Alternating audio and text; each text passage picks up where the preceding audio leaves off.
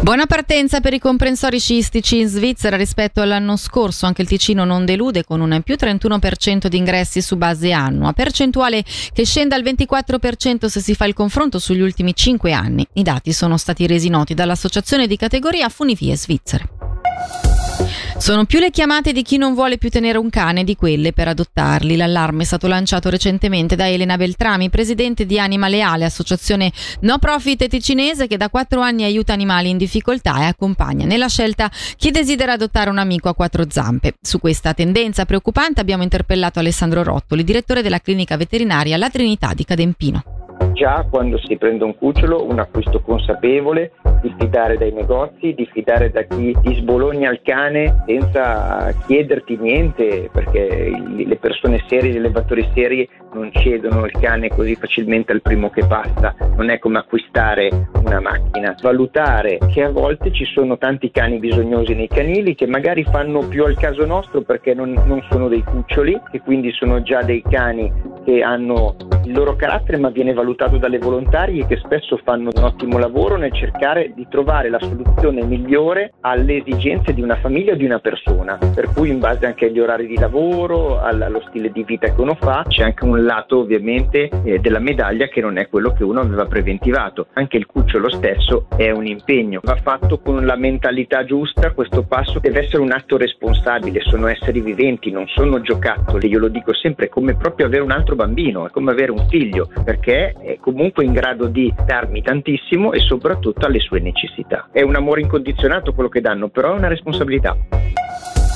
Ci spostiamo ora in Arabia Saudita, dove domani ci sarà la prima tappa della Dakar Classic duemilaventiquattro. L'unico team svizzero che vi prenderà parte è ticinese e si tratta del Desert Endurance Motorsport. Michele Sedili questa mattina ha contattato Ermanno De Angelis del team con sede a Lugano per chiedergli innanzitutto con che spirito affronteranno questa maratona nel deserto tra dune e pietraie.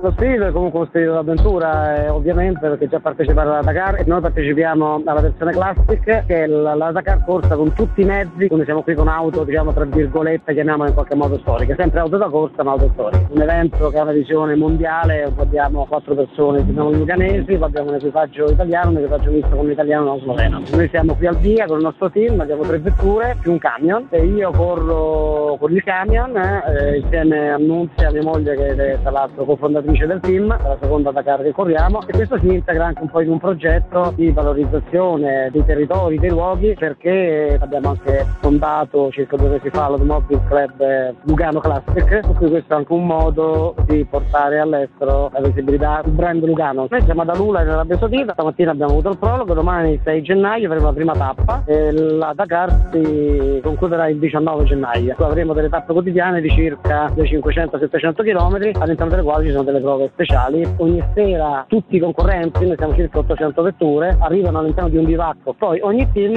ha una sua piazzola in qualche modo, noi abbiamo il nostro seguito, un camion d'assistenza, e noi montiamo i nostri gazebo, la nostra area di riposo. Considerate che si parte alle sei e trenta di mattina e si arriva almeno alle diciassette diciotto di sera. Chi vorrà potrà seguirci con video, foto, interviste sulla pagina Instagram o la pagina Facebook di Vittorius, se andate sul sito w w w punto vittorius punto c h. Infine l'Hockey Lugano ufficializza l'ingaggio con un contratto valido fino al termine della stagione duemilaventiquattro dell'attaccante svedese Mario Kempe. Il giocatore ha disputato due mondiali, oltre ad altre quarantadue partite ufficiali con la divisa della Svezia. Se l'iter burocratico per il trasferimento internazionale del giocatore andrà a buon fine, Kempe, che si allenerà domani mattina con la squadra al pari di Alexi Peltonen, potrebbe essere a disposizione dello staff tecnico per la partita di domenica contro lo Zugo. E dalla redazione per questa sera è davvero tutto. L'informazione di Radio Ticino torna puntuale domani mattina a partire dalle nove. Da Alessia Bergamaschi, grazie per l'attenzione e l'augurio di un'ottima serata.